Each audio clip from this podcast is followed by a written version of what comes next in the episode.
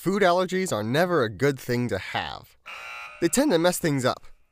However, their reputation as serious conditions can be damaged by self diagnosis.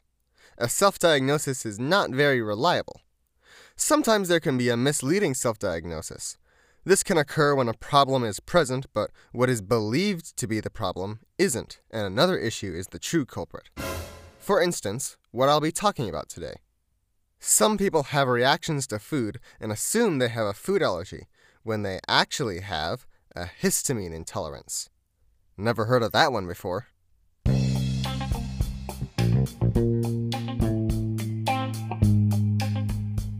Welcome, everyone, to Dairy Free Dude. I am Logan Graham, and I'm here to talk to you about how to thrive in a world where dairy products seem to be as common as dirt.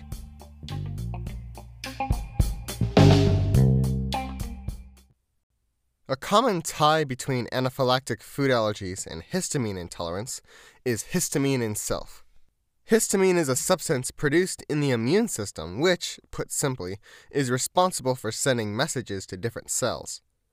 It also has an important role in the body's inflammatory response. During anaphylaxis, the immune system overreacts, making a large amount of histamine, among other substances, which cause many symptoms.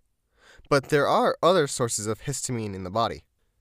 Reminder While histamines cause a lot of the symptoms of anaphylaxis, taking antihistamines during anaphylaxis will not treat an anaphylactic reaction. It'll only relieve the symptoms so you won't necessarily feel it. To treat anaphylaxis, only use epinephrine. It's the only way.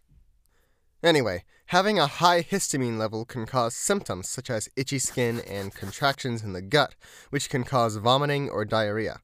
Those aren't good symptoms, and they might seem like anaphylaxis. However, symptoms relating to the cardiovascular system, which are present in anaphylaxis, are a lot less frequent with histamine intolerance. And believe it or not, there are actually lots of food that are high in histamine content, such as fermented vegetables like sauerkraut and kimchi, alcohols like beer and wine, other fermented products like soy sauce, kombucha, and miso, breads like sourdough, fruits and vegetables like eggplant, tomatoes, spinach, strawberries, and citrus, canned meat, especially fish, dry fermented meat like sausages and prosciutto, and fatty fish like tuna and salmon and mackerel.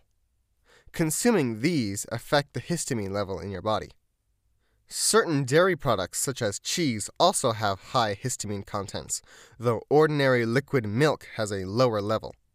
So, if you have an underlying issue with histamine intolerance, these might cause you trouble. Histamine tolerance is a relatively uncommon condition, and it's more recently being recognized and looked for in patients. All that to say, if you're feeling ill or otherwise after eating food, check with your doctor and allergist so you can get a correct diagnosis. You may just have histamine intolerance.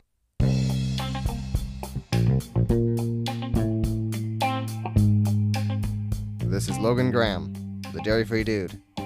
Live on!